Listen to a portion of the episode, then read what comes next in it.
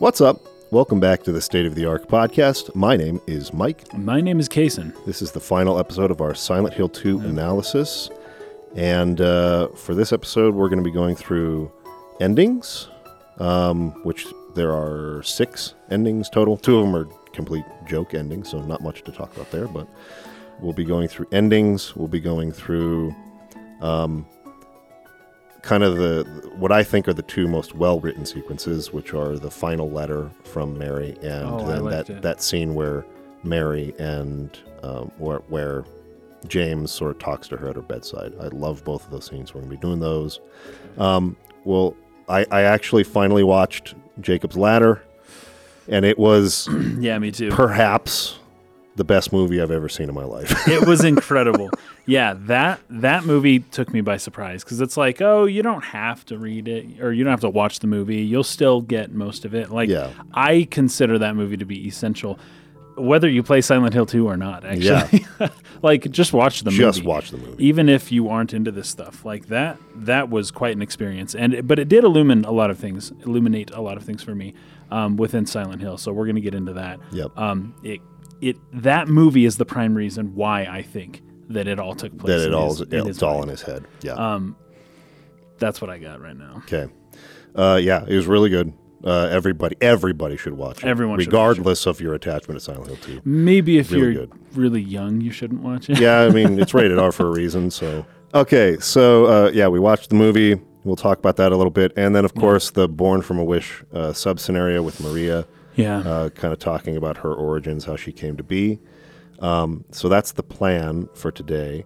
Uh, we're also going to go over some questions that were uh, submitted to us from uh, our patrons, um, and, and not just questions, but also. Um, answers well, their answers to, To or, or their questions. thoughts on certain uh, yeah that's good certain things in the game. So let me just get down to the right place. And um, we probably won't do a full treatment on like all of Jacob's Ladder as though like what we did for Nausicaa and stuff. Um, but maybe we should at a future podcast. yes, maybe I later think- on I we can do on- a full hour and a half on just that Yeah. movie. I would love to. I think it's pretty much uh, we pr- we're almost obligated to at this we point. kind of have to. Yeah. it's going to be voted on uh, on on Patreon. Uh, For those of you who who aren't aware of this, we do an extra podcast, one per month, for specifically Patreon. It does eventually become public, but it's Yes, several months months after the fact. Yeah, yeah. But on Patreon, you can vote on movies and different things that may not be like the perfect material for the public podcast. Yeah. Uh, where we do extra kind of deep dives. We're gonna, uh, For instance- not next week, but the week after, we're going to be recording our analysis of Pan's Labyrinth Pan's Labyrinth. Yeah. which is one of Kason's favorite movies. Well, it's mine too, It but is. but Yeah, in particular, good. one of Kason's favorite movies. Yeah.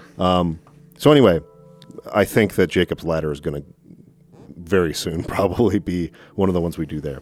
Now, Good. uh, let's uh, let's jump into this here. So we left off pretty much right as you go Just into right the at the endings, the, final boss and uh, Yeah. endings. So you said that you watched all the endings. Yes, I have. So I have you've seen them now familiarized myself with all of the endings. Um, yeah, there's one of the endings that apparently changes the f- boss fight. Of, yes, um, yes. Yeah, and I, I The Maria that was ending. fascinating. Yeah. Um, but yeah, I saw I saw all the ones that we talked about. So Okay. interesting Um, stuff. before we actually break them down, did you have a favorite? Did you have one that you felt fit best Oh, for the story, or do you feel like you know they all kind of have their place? Oh, well, uh, that's a good question. Um, the walk away ending seemed the best for me. Um, it seemed the most yeah. positive of the potential endings, right? And it Yeah. seemed the most um, the most like uh, somebody accepting their life and moving on. Yeah, sure. Um, although, is Laura there? Laura's like there, right? I think she's so. running around. Yeah, she's yeah. she's walking out Well, the. I don't know why she's there. I assumed it would just be us and that uh, not Laura. Uh, but apparently she's there as well with us. We leave through the graveyard with her, I think. Um, I don't know. That That's interesting. I don't really know what to make of it. But that was probably my favorite one because the other ones. So there is the one where you go back with Maria. yes. No thanks. I'm not a fan of that Not good. um, there's the one, and I didn't know what was happening. I actually had to look into some analysis on this. When he puts her in the boat and rows away, Yes. To like an island. Yes, that's the the rebirth ending. I- Yes. that one is really interesting. Well, I just watched it, but I did get some. Uh, I did look into some commentary on what's happening there. Yes. and it sounds like he's going to a cult to resurrect her dead body. That's correct. That's crazy. Yes. so no thanks to that ending either. um, so I think the walk away one was just the best one. Like, Yeah. What do you think? So, um, I I like in water quite a bit. Um, Where he dies. Yes. Uh, That one makes sense. I think I don't that love it, but it makes sense. yes. Uh, well, either that one or leave. I definitely am not a fan of Maria, though there is a specific line which we'll get into here that he In says one? to her that just like it, it has a lot of impact. like I really, really like it. Yeah. um, but I don't love the idea of him going off with Maria at the end of the game, Living in his delusions and- yeah, yeah. for that reason. But um, I think they're all pretty fascinating. Um, but I do like that Rebirth. It has sort of like the occult roots of Silent Hill One Yeah. present because Oh, okay, otherwise okay. this game could be interpreted just exclusively that it's all in his mind, And right? that there is no occult. that there's See, no occult. I never played the first game. Right. So so the resurrection thing came as a surprise. yeah, Um, so that's interesting. So the first game had more um, occult or monstrous kind of like yes, meanings? like like like Silent Hill was a town that had a, a, a very occult history, um, which is Ah. somewhat Hmm. hinted at here with the the executioners and stuff like some that. of that. Yeah, But there was some culty stuff going on. it was a lot more obvious in Silent Hill One. And Okay. so there so what this opens the door for, for example, is that he's not just having some delusion in his mind regarding Maria, but that Maria through some kind of occult power became a physical being in Silent Oh, Hill, geez. but it was drawn from his idealistic, you know what I mean? Okay, I do see So- what you mean. See, Yeah. had I played the first one, that would have that would have greatly changed my perceptions on this game because Yeah. I'm like, oh, the monsters are all the shadow. I I would not have assumed the monsters were actually there.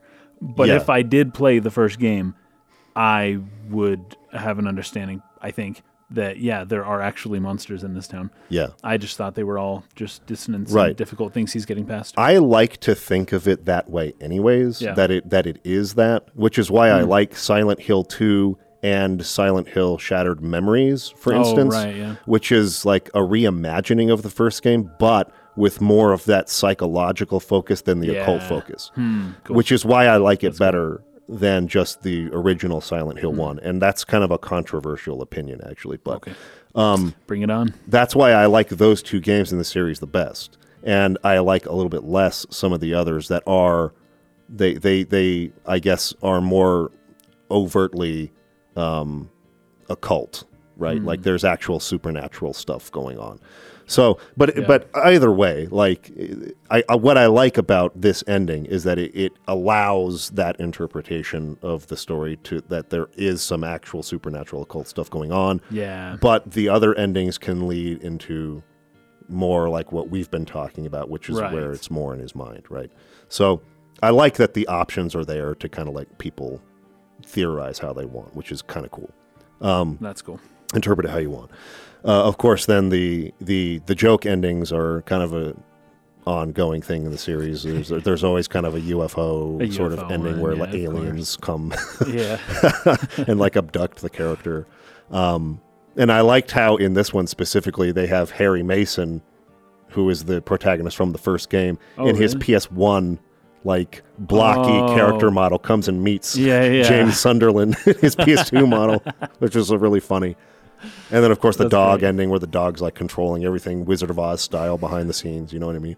So, like, what what do you have to do to get those endings though? It's got to be pretty specific. Um, I right? have a whole page on that that I'm going to pull up and we'll go all over that. Okay, cool. Um, okay, so let's see. What should we start off with first? Let's start off with just um, those last two scenes. So, Okay. um, in any ending other than um, dog or you know the joke endings, Mm-hmm. you're going to have a scene where James is at his wife's bedside yeah. and uh, he's sort of like talking to her, asking for her forgiveness. that sort of thing. And we we touched on this very very briefly in the last episode, but th- this obviously isn't the real Mary he's talking to. This is uh, still kind of in his mind. He's still seeking forgiveness. He's more just like dealing with his guilt here. I think that's more of a metaphor of what's going on. Um, what notes do you have uh, for this scene that we didn't go over last I just time? have I just have the general. I just copied down a lot of the uh, the article, like the uh, the dialogues. oh yeah, So because it's really good. it's really good, and I actually put down that um, I should I should uh, read the script. Yeah, we might- we might as well here, just do that, And then. I I closed the tab, I guess. So I don't really have that anymore. Um, then we see ourselves at Mary's bedside and apologize. Um, she says she wanted to die for the pain to end, and Yep. James says, "I hated you. I wanted you out of the way. I wanted my life back." And he, he holds Mary's hand to his face, which is what Maria had always done. And I, I thought that was a really nice touch. I really liked that. Um, but then she coughs and tells him to go on with his life, and then Yeah. she dies. But it's like obviously that's not how she died.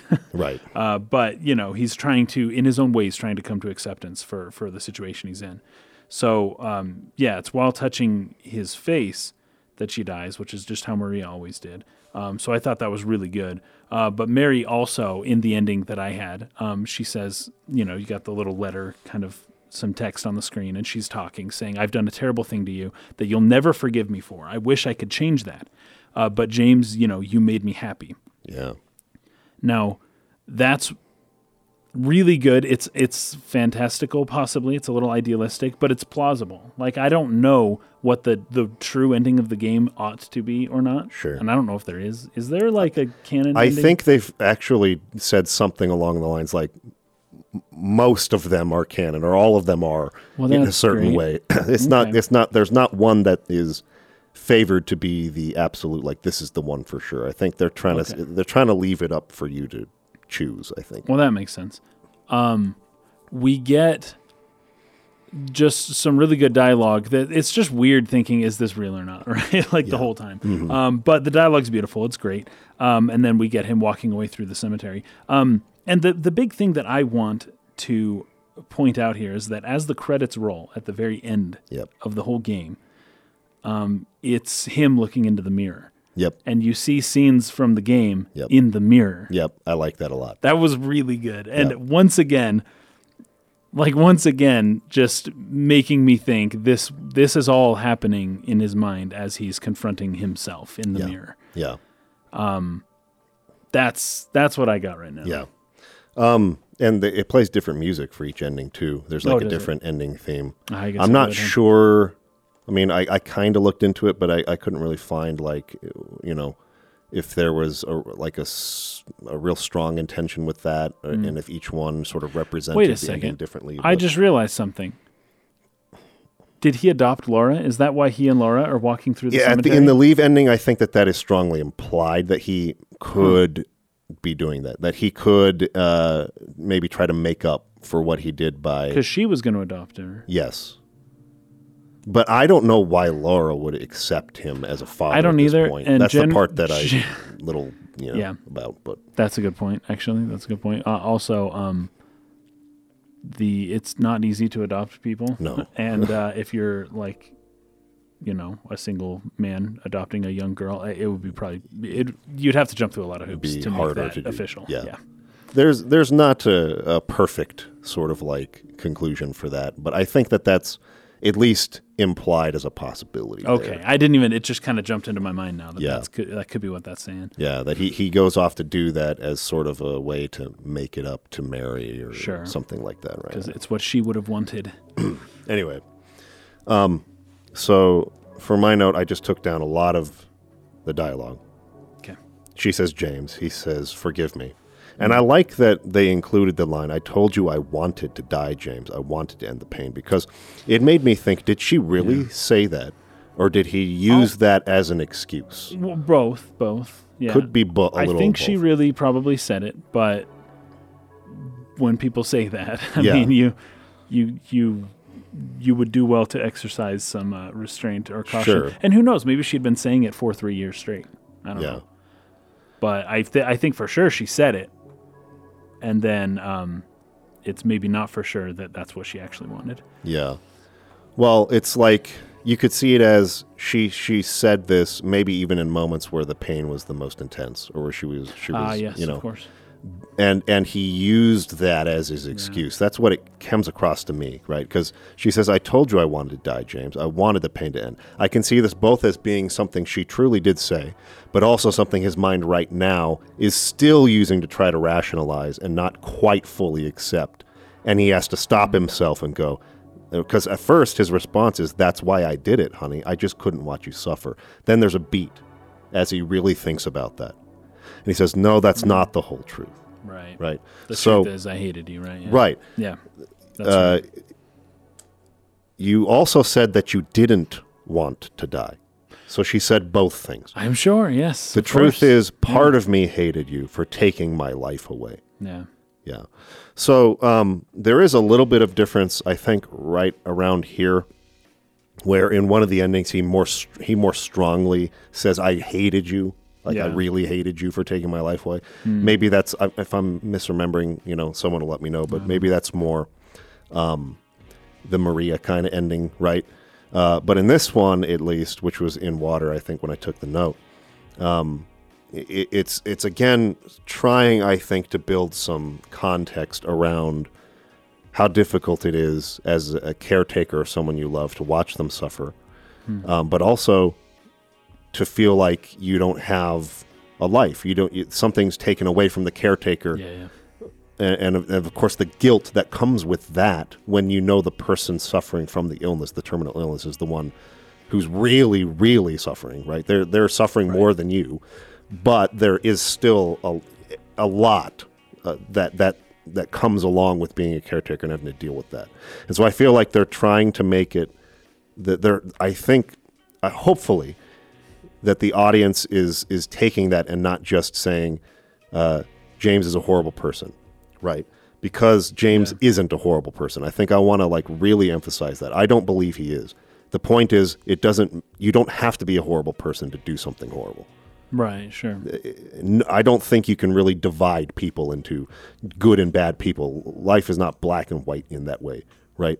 There's like a spectrum of brokenness on which people find themselves, and and the more broken you are, I think the the easier it is to justify horrible acts, Yeah. uh, for sure. Yeah. and that you need to be careful about that, and you need to work on yourself, and you need to try to put those pieces back together, rather than uh, running away from those things or trying to avoid dealing with them or, inter- or internalizing them or finding resolution to them just because they're painful.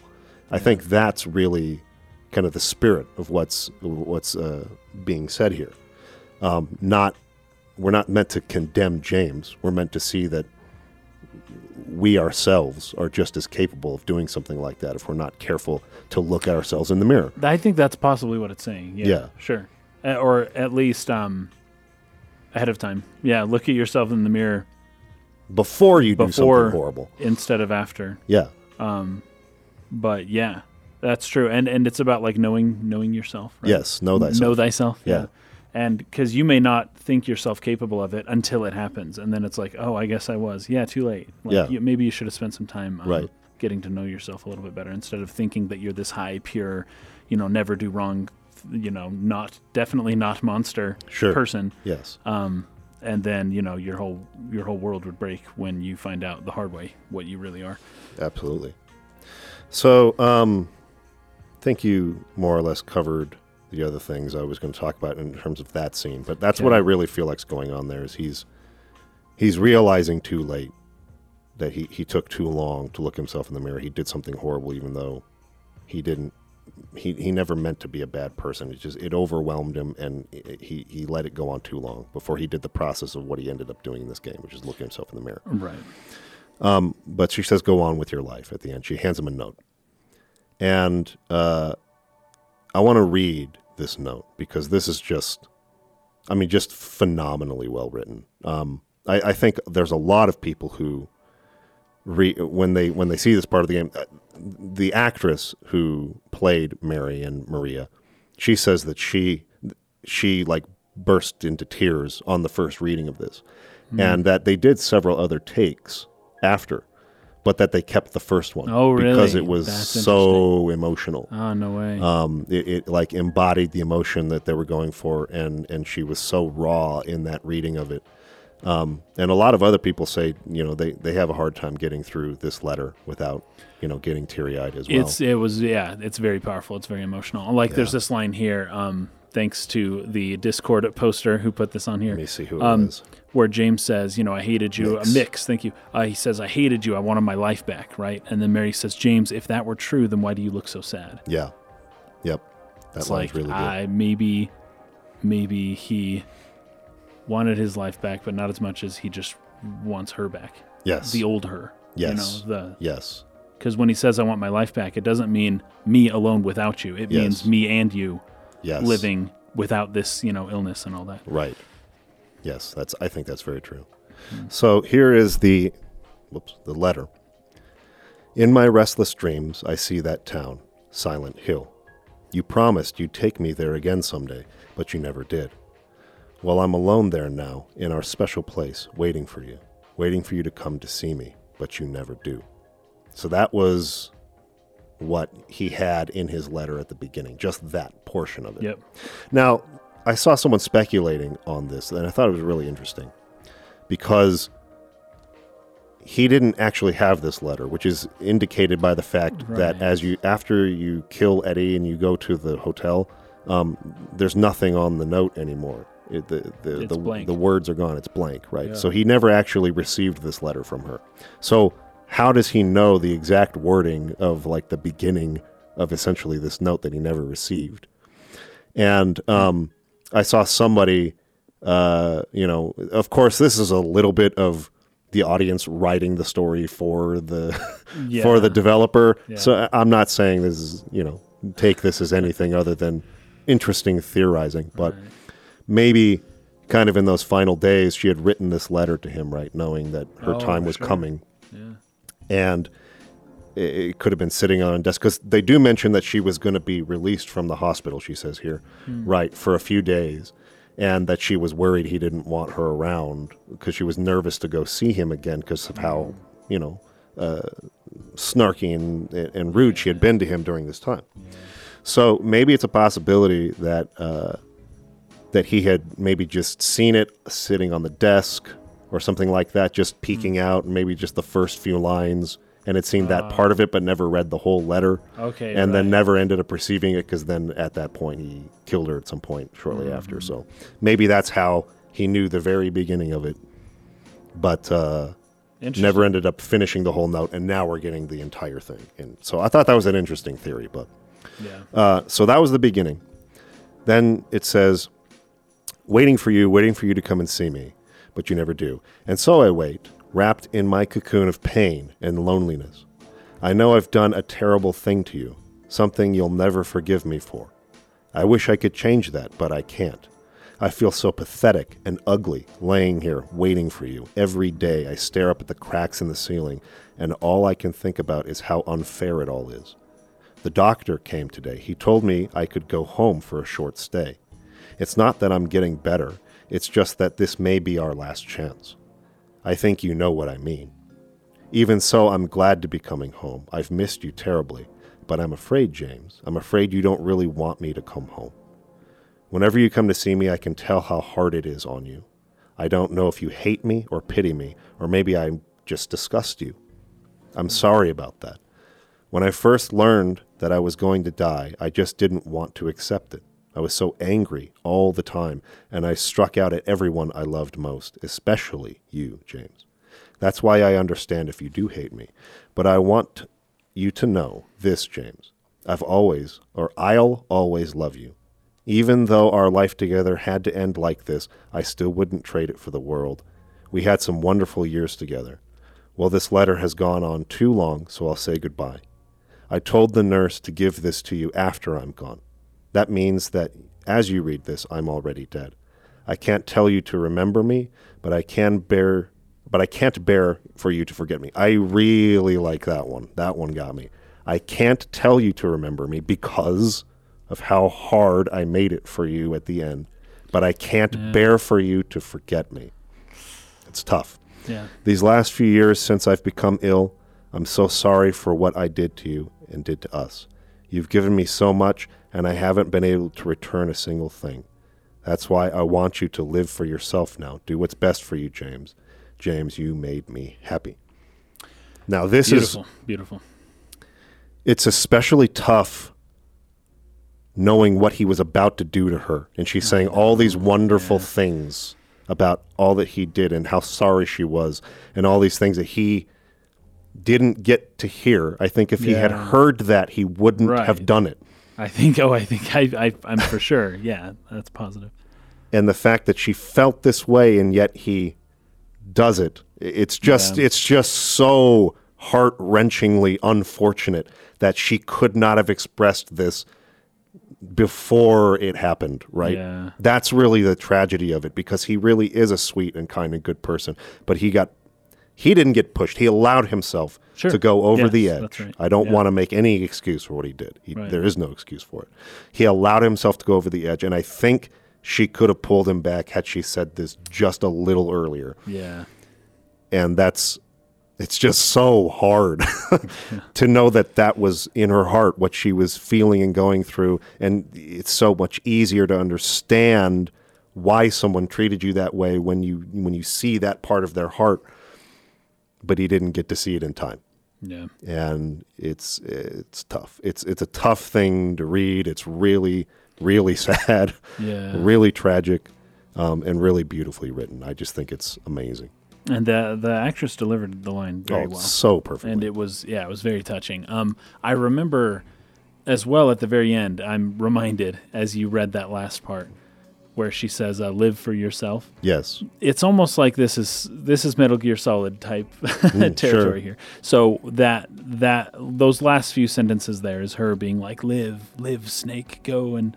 Um, live for yourself isn't a very good sentence. but, you know, everything else she said was great. So that's perfect. Um, and yeah, it's, it's so interesting for somebody, for people who found such meaning together, um, to then tell somebody to to just live for themselves at that point. It's like but at the same time i know this is the most awkward thing when like if there's like sp- spouses. I remember so um, i know somebody who his wife passed away um, and she before she died was telling him hey you because they had a few kids um, said hey you're gonna have to m- get married to another girl soon as soon as i die. Now most Yeah. most um, people have a hard time saying that Yeah. to their significant other. They want to don't marry anyone else. I'm the only one, you know. Um, but she knew that he couldn't raise. They had like five kids. Like you can't do this alone. Like you better when I'm gone, you better remarry as quick as you can. Like find a girl and get married again. Um, it would be a little strange for her, especially since it didn't seem like these two had any kids or They anything like that no. it would be awkward to say that, and certainly less romantic. Um, but uh, that I don't know the the way that it kind of ended with those lines didn't do much for me. But the rest of the the rest of the script was just beautiful. Yeah. And, you know, I guess the way I kind of saw that line, that live for yourself, is not so much like a go live alone and only care about yourself the rest of your life as much as a don't live for me. Don't live your life Sure. like uh, centered around sacrificing for me. Like give give yourself a chance to, you know, take care of yourself now, kind of a thing. And Right. um, anyway, I, I just saw this uh, note here from uh, from Mix again. He could have received the letter after he killed her too, which would definitely Oh have made gosh. him catatonic. Yeah, it's like true. imagine That's that. absolutely right? true. Imagine doing that and then seeing the letter and being just that that could send you into like a psychosis Oh, for sure, absolutely. of where you're like And you don't even know it's you- real you anymore. Walk out of the room and you're just like, just go walk into Silent Hill and try to like punish yourself. yes, You know that, would do it. That, That, certainly would do it. that certainly could have done it. My Um, gosh. So anyway, um, beautiful stuff. Uh, let's get into the endings a little bit here and some of the requirements for them. So the main endings, um, the first one is leave, and I think this is the one that's the easiest to get. Like it's, or, or I should say, it's it's the hard. It's harder to get the others. You have to do very specific things to get them Okay. Um, and you ha- like you know there's kind of a point system where it's like it, it adds points into this or that ending the more you do things that are required for that. But you kind of start out at the beginning with points assigned into each. And so the leave ending has five points assigned to it from the start. Oh. The Maria ending has three points assigned into it from the start, and the in water has two. Oh, so it's the easiest to get leave because it has the most points sure. at the start of the game already assigned to it. Um, so the leave ending. To receive this ending, James must act as if he wants to survive and complete his journey while not showing too much focus or attention on Maria uh, or the memory of Mary. This is the most likely ending you will receive uh, or you will achieve by playing the game normally or with a, a quick speed run. So you do need to recover your health as soon as it drops or in or and or in excess of 200% HP in total. So anytime you take damage, you're concerned about healing Yeah. again, right? Um, listen to the entire sickbed conversation of Mary and James in the hallway before the final boss. I think you mentioned something about that. Yeah, you could cut right. it short. Yeah. You could cut it short if you wanted to. That's kind of one of the keys to getting the Maria ending is doing that.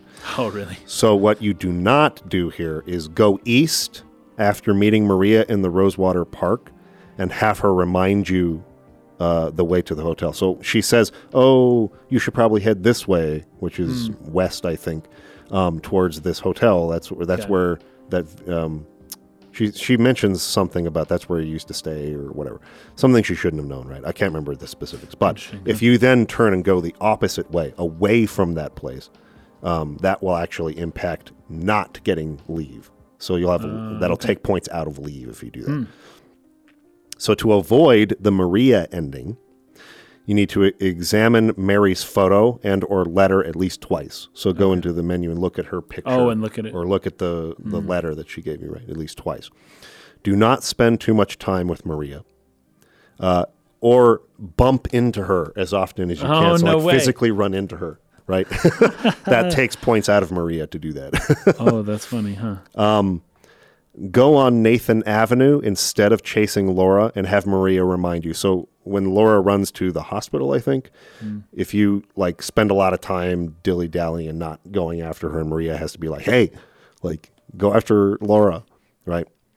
Do not check back on Maria in the hospital room S3. And do not enter the cell with dead Maria in the labyrinth. So those are how those are the things you do to avoid the Maria ending, which would give you a higher chance of getting hmm. leave, right? And then to avoid the in water ending, again giving you a higher chance of leave, do not keep your stamina in the red zone for too long.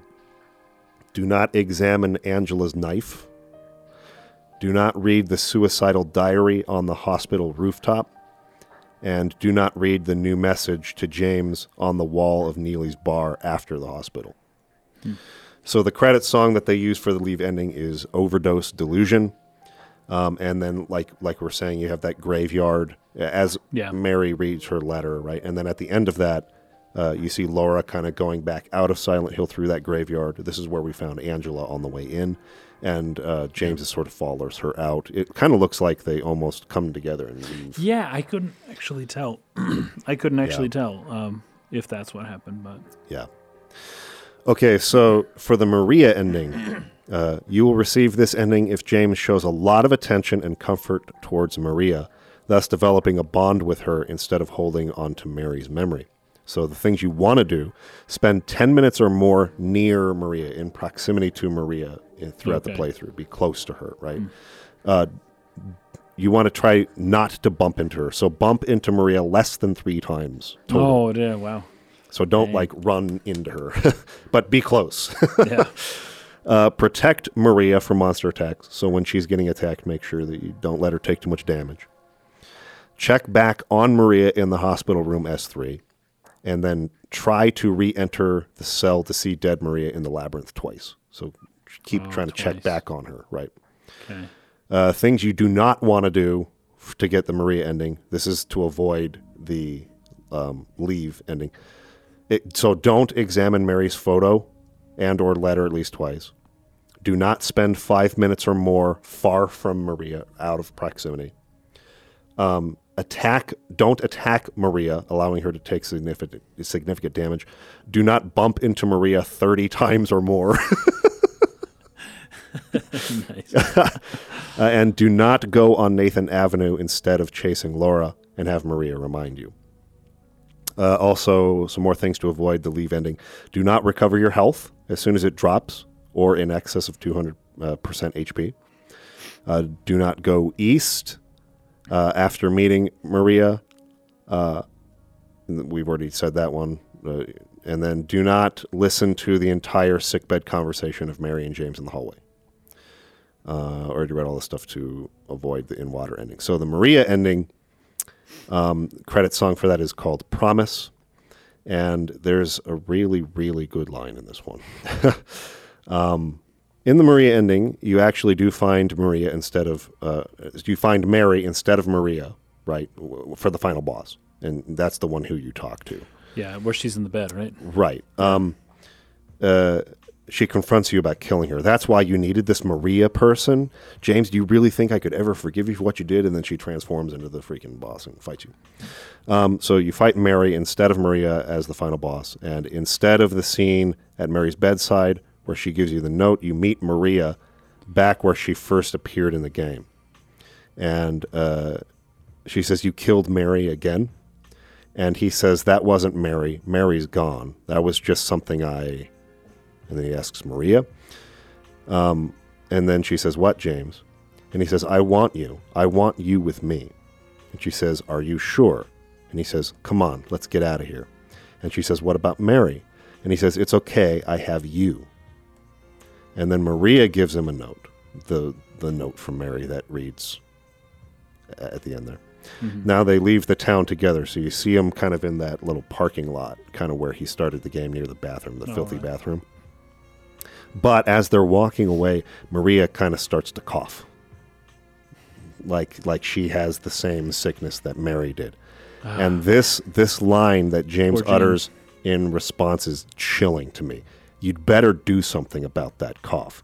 It's not, oh, Oh, we wow. should, you know, we should get that checked out, or you know, you really should go to a do something. doctor and see Yeah. something about. He says you'd better do something about that cough. Or else. Yes, Or else is how it came across you. to Oh me, and it was like, oh, dude. I didn't think of that the way that you just said it. Yeah, you're wholly right. You're right because that's an if then or else Yeah. statement, right? Like, oh man, I, I was like, wow. that's crazy. Because my thinking was, oh, he's reliving.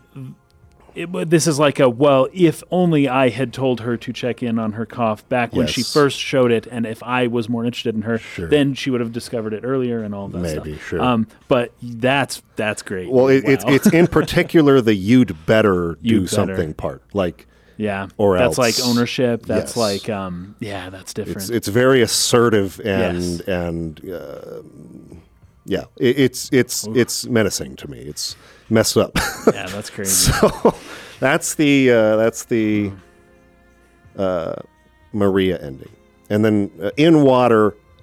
In the in water ending, he basically just collects her body after the scene at the Mary. bedside. Yeah, Uh, you, you mostly hear this. You don't see a lot. It kind of just goes black, and and you hear a car just sort of like rushing into the lake, and Yeah. and he sort of floats down, and and so the the letter is read, kind of like as the camera is underwater, and there's just kind of like you know bubbles floating to the top, and so it's like he committed suicide, which I also like because I felt like they set this up uh, kind of at different points, and in particular with that last scene with, um, with Angela, where she's like, Mm, the knife. "Give me the knife back," and he's Yeah. like, "No," and she's like, "Oh, you're going to use it for yourself," and he says, "No, I'd never kill I would myself." Never. Yeah.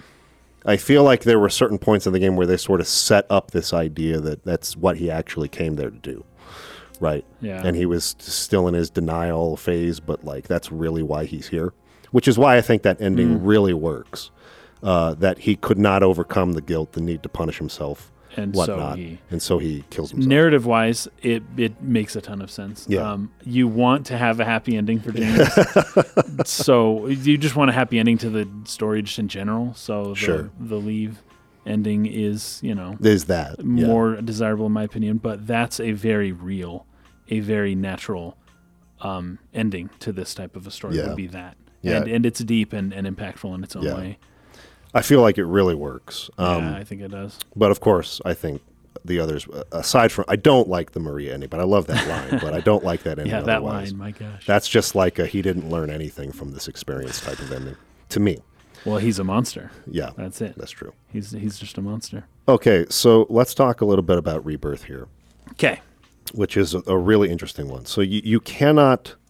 Oh, the credit song for the um, in water ending is called "Angels Thanatos." Ooh. The Eros Thanatos thing we've Angels been of talking Death, about, right? right? Yep. There you go. Um, okay, so the rebirth ending is one you can't get on a first playthrough. Um, you have to complete the game once to unlock the ability to collect four ceremonial items in a new game plus run. Okay. Uh, the required items are as follows. Now, this one in particular is going to be important for the Born from a Wish scenario. The White Chrism. It, you can find it on the kitchenette counter in room 105 of Blue Creek Apartments. The Second thing you have to collect is a book of lost memories. It's in the newspaper stand at the Texon gas station in West South Vale. Can only be acquired at day or night. I, What? At day or night? like I mean, not morning or evening? I don't get it. I don't really get it. Not dawn Um, or dusk? Obsidian Goblet uh, inside the Smash display case in the second exhibition room of the Silent Hill Historical Society. And then four, uh, a book called Crimson Ceremony. It's on the bookshelf opposite the window in the reading room of the Nightmare Hotel. So once all four items have been collected, complete the game normally by defeating the final two bosses and you will receive the rebirth ending. Note that if you collect and use the dog key on the third floor of the hotel, you will instead receive the dog ending, regardless of having the items in your inventory. So that is the Trump ending. It's like the Yeah. it trumps everything. Yes. That's hilarious. If you get the dog key and you use it, then you're not getting anything else. That's funny. Um, the credit song used in this one is The Reverse Will. Um, and this one, like we said, it kind of ties to some of the occult sort of a history of Silent Hill, and in particular, more of the cult origins of the first game's storyline, where he takes Mary's body with those items. He goes to a little, and and they say this even in uh, the Born uh, Born from a Wish scenario. Yeah. Ernest, I think, says something like uh, the the gods are still alive here, or something like yes, that, right? something like that. Yeah. Um, now, when you had talked about the whole Lilith on the wall of the bathroom Yes. at the beginning, I feel like you said, well, there's definitely some religious something tied in here. Yeah. And I think it's a reference to the occult To the occult. history of Silent Hill. That does make sense. So Yeah. that that particular emblem, the Lilith emblem, for those of you who don't know who Lilith is, it's a fascinating little story. So um, Adam and Eve were in the garden, right? Mm-hmm. Well, I believe Lilith was technically the first woman in the garden. That Mm. not not according to biblical. This is all uh, Uh, extra biblical. apocryphal, Yeah, le- other other legends would say that Lilith was the first um, wife of Adam, and that Lilith got kicked out of the garden early for being evil or something, and and then Eve was made from Adam, but that initially God made um, Lilith to be with Adam, and then after kicking her out, uh, and then I think she ends up coming back a little bit later on. But the idea is that this would be this would that Adam had like two wives, he had Eve and Lilith, right, and that they were the two women made by God to be with Adam, um, and that you know while Adam would choose Eve, um, there was like there would be like an alternate like woman. There's like an alternate possibility there, something Sure, like that. yeah. So that's who Lilith is. Okay. Um, it's a kind of a I don't know. It's an interesting story. I think. Well, and then in addition to this being called the rebirth ending, right? We're talking about uh, uh, some kind of ritual Yeah. surrounding fertility or birth. or yeah, it would be fertility. Yeah, that's right. Um, so, anyways, he has these four ceremonial items. He goes to his very special place where the gods are still there. I think Oh, he says i- something like the gods. He even says it in this. Let me actually open it because I can't remember specifically what Yeah. he says. well, I will say also that Lilith is considered uh, evil, more or less. Sure. Yeah. Lilith is con- is considered, um, yeah, not the uh, legitimate wife of Adam, or at least not the one that the humans all come from. Um, and so Lilith will try to uh, seduce or persuade people um, to do evil, something like that. Yeah. So I've got it here. What he says is, I cannot live without you, Mary, as he's rowing his boat towards this little island in the lake. Yeah, This town, Silent Hill, the old gods haven't left this place.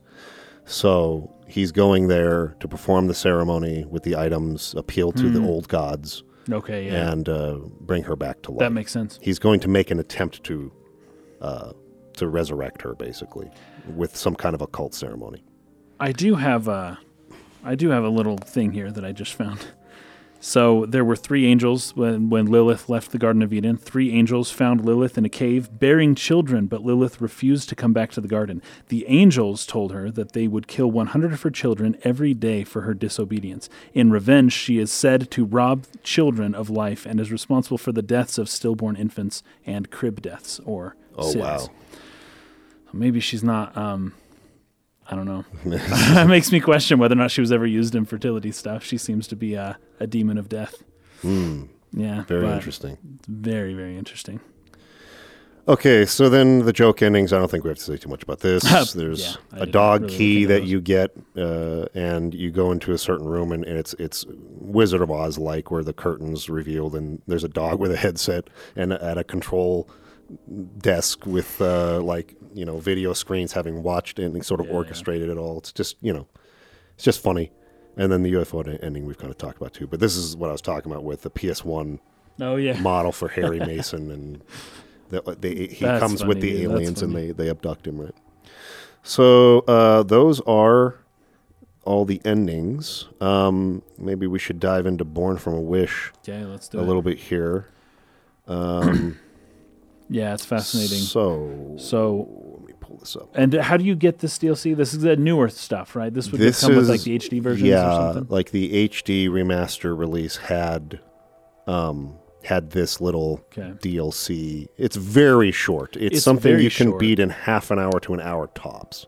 Yeah, it's short. Uh, very very quick. Um, and I, I just have a couple notes. yeah, so why don't we uh, have you go over your stuff first? Um, initially, she just wakes up. She's holding a gun. She's in a chair. She doesn't know how she got there. She's Yes. just there. She knows stuff she thinks she ought not to know. She doesn't.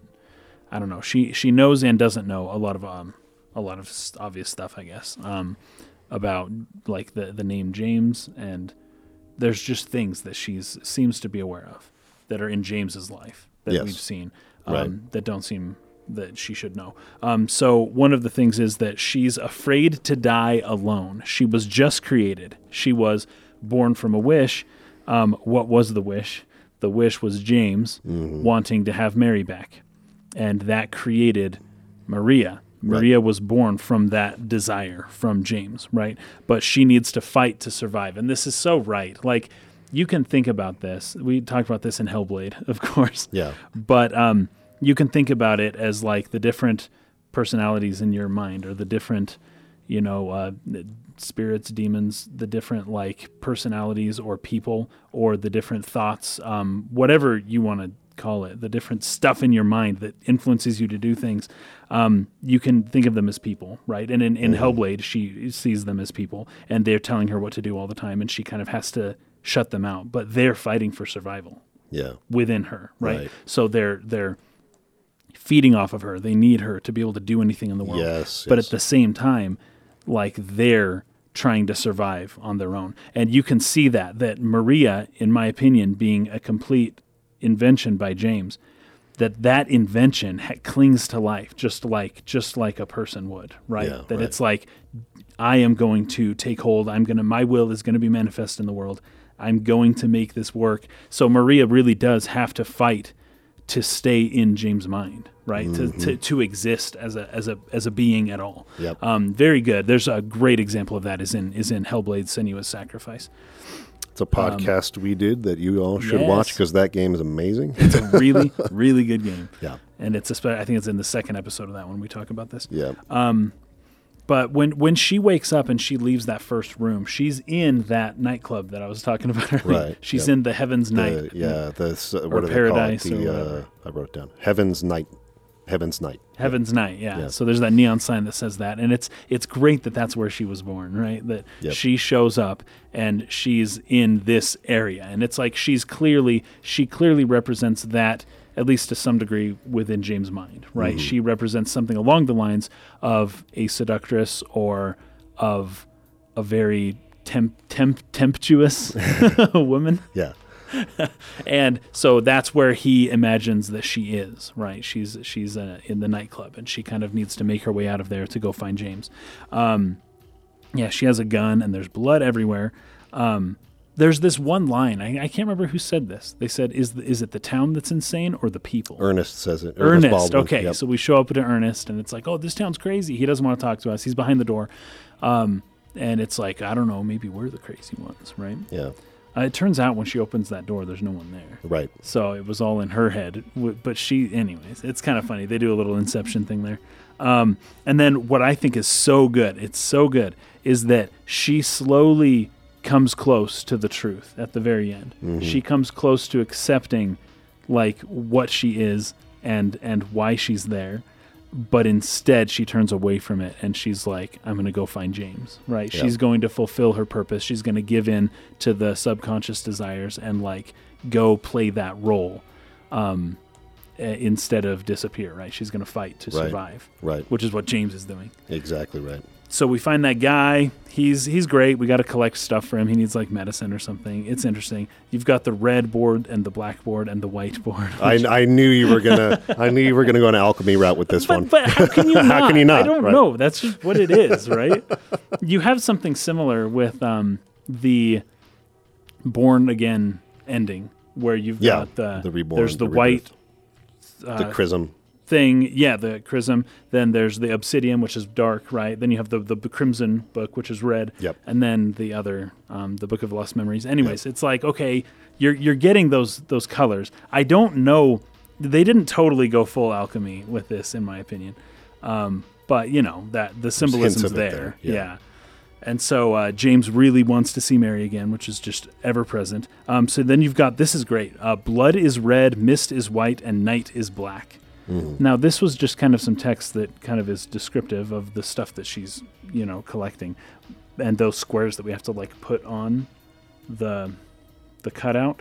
Um, but it kind of made me think about the the game a little bit. Um, th- this whole game because the the fog is white as we're walking through the fog. It is the whiteness, but then when we get into buildings, it's just blackness. There's just this shadow everywhere, and then of course the the crimson being the blood. Um, there are times where you can't see too far ahead because of either fog, darkness, or blood. Yeah. and that is this whole game and it towards the end of the game well towards when maria is being sacrificed and stuff it is that red it's that crimson that really stands out um, but we're surrounded by all of this stuff and Yeah. i don't know i thought that was really good Yeah. um, and then of course ernest before she discovers that he's not really there is that uh, james is looking for the you that isn't you Yep. I right? like that line a lot. That was super good um, because it's like he's looking for Mary, but instead you're here. But you know, whatever. You can go, you can go pretend to be who you aren't, anyways, if you want to. Yep. And so she goes to do that. Oh, exactly that. But she had this moment of almost self awareness that she just uh, she puts away, and you see James doing that over and over. The the little dot dot dots. Yeah. Um, he he can't. Anytime he's about to make a realization, he stops. And then turns back into Yep. doing whatever he was doing before. Right. He just won't allow himself to go there. Yep. Um, that's like the totality of my notes. It was way shorter than I thought it was going to be. Really short. And basically, once you open the door where Ernest is and he's not there, there's like a, a happy birthday card. Oh yeah, and his daughter. His had daughter died. had That's died, right. yeah. Like ten years previously, she had fallen out a window. Um, and but nobody was there. And then the whole thing just kind of ended there. So I didn't Yeah. really know. At first, his daughter, I was like, "Oh, it's Laura," and like, no, it's Amy, and it's a totally different girl. Um, yeah. What did you make of all of that? Okay, so uh, a lot of this, a lot of similar notes as, as to what you had uh, brought up. Um, so, the Heaven's Night strip club that she Yeah. wakes up in, right? Um, I like how she talks about how she hates being alone, right? She's Hmm. afraid of the monsters out there, Yeah. but she's really afraid of being alone. She makes a real strong point on that numerous times. She doesn't Yeah, want to be yep. alone. And even when she finds Ernest, she says something about, I just need to see another person's face. Please open the door. Let me see another person. She's desperate to be with someone. It's like kind of why she's That's been her made. She's identity. been made to be Yeah. with James, right? So And then she, Like- when she finds James, she sticks to him. Yeah, really right. closely. Yeah. uh, Why did you leave me all alone? Or even Yeah. even the very beginning when he starts to leave when he first She's meets like, her. "You're not- You're not. You're going to leave me alone in this Yeah, place. You know, it's a really big thing to her is being alone. So she wakes up with this fear of being alone, um, not knowing what's going on out there, but being aware of the, that monsters have sort of taken over and wondering if anyone's left, and contemplating suicide kind of right from the very beginning. Right, Yeah, like that's right. I don't want to yeah. be alone in this place. but That's she right. decides to go out and look for somebody. Oh, that's right. At the Um, very end, before she goes to find James, she puts the gun to her head. Yes, because she doesn't want to be if alone. she's like, yeah, yeah, she can't take it. But then she looks for James instead. yeah. That's right. So, um, but uh, the the nightclub or itself, Heaven's Night, right? In in the bathroom at the very very beginning of the game, there are posters there of Maria and oh, Heaven's oh, really? Night. At the very beginning? The very beginning in the bathroom on the Oh, wall there, kind of like right near the exit. Yeah, I didn't either the first time I Oh, looked at weird. it. This was something on, uh, I saw the second time. huh. Um, so it, it, it kind of brings up the question of whether or not, again, depending on how you're interpreting this game, whether you're interpreting it as this is all in James' mind, or whether you're interpreting it as things from James' mind become real through this supernatural means of Silent Hill or whatever. However, you're reading this, maybe there was a person named Maria who worked at that Heaven's Night strip club or something like that, hmm. but then took on the identity of Mary through James entering the town. It, I'm just saying that there's there's hmm, something there right. because there was a poster in the bathroom before he even got there Yeah. that had, That had Maria's on face it. on it and it had the Heaven's Night Club. So just something to kind of chew on there. I Oh, thought it was interesting. but um, so she makes her way to that mansion. Right there's uh, she has a gun like right from the beginning of the game. It's, yeah, already in her hands. And it seems a little big for her hands, Yeah, it's by it's, the way. it's a large gun. it's a very big gun. Yeah. Um, but makes her way to this mansion. This is the Baldwin Mansion, uh, and of course, hears she's just looking for somebody in there, and Ernest kind of trying to get her to go away Yeah. at first, and she's just so happy that there's another person who's not a monster and is not crazy. Like, please, you know, let me in. Um, we pull up some of the dialogue for this. I love that there's like almost an opposition, uh, like they're two opposites. Ernest does not want to see anyone else and wants to be alone, uh, Mm-hmm. whereas M- Maria really wants to see other people and hates, absolutely hates being alone. yes, And you're about to finally get a synthesis where he begins to open up a little bit, and then she is finally going to see another person, and Yeah. it just doesn't happen. no. It's so uh, yeah, that's fascinating. So, uh, some dialogue here. So, the first line from her when she first wakes up When I woke up, I was all alone. First thing she says mm. Everyone's gone. Is it because of those monsters? But I'm scared to die. I'm so afraid of pain. Mm. I want to find somebody. I don't like being alone. That, so, that's what sparks her to go out and look. So, when she actually. Honestly, this is like Mary. A lot of this Yeah. sounds like Mary to me. Sure. Yeah. Yeah. Uh, afraid of death. Yeah, like afraid to die, really afraid of scared pain. Afraid, afraid of being alone. Yeah, want to be yeah with Yeah. So, um, so she finally finds Ernest Baldwin and is asking him, you know, about the monsters. Does he know anything about this? Like, what happened here? And he just basically says, "Good. Like, I don't care that people like it. Just means people leave me alone." and so, How does he get? How does he eat? well, how does he get food? Right. Well, I guess she doesn't uh, think to ask those questions. but what she does ask is, "You want to be alone in this insane asylum?" And he says, "Yes, exactly. But how can you say that it is the town that is insane? Perhaps it is we who are insane, both of us helplessly Yeah. insane or hopelessly insane." I liked that line a lot because that kind of speaks to what Silent Hill has become. Like clearly, it was originally like a, a normal town people lived in. Well, I say normal, but it, it at least had some dark kind of occult stuff going on in it. Yeah. but more or less normal. But Yeah. now it exists as this place where insane people come to try to like deal with their problems. So uh, I like that line from him there. Hmm. Now she decides uh, that she that she's going to kind of help him deal with uh, his ties to why he's still around, right? Which are his guilt, remorse, sadness regarding the death of his daughter, Amy. And so it's it, through Maria's exploration of the mansion that she goes into the attic and finds a birthday card there that was written from Amy to Ernest. And the the tragic part of this is that she was up there trying to do it in secret. It was supposed to be a surprise. Right. and he wa he heard something going on up there and went up to investigate. And she didn't want to see didn't want to be seen there because she was creating a, a birthday surprise for her father. So she tries to climb out the window and falls. That- and so when you hear Amy's voice telling Maria, take this back to my father. So when she gives Yeah. it to Ernest, Ernest realizes what actually happened. Hmm. Because I went up there and she was trying to keep it a secret, uh, she fell. And this, Yeah. the, the whole thing just becomes even more tragic. But she's grateful to Maria for having helped him realize what Yeah. actually happened and, and fully understand it. And this is when he asks her to go collect an item for him specifically. yeah, there's one thing he's missing. It's like Yeah. a liquid.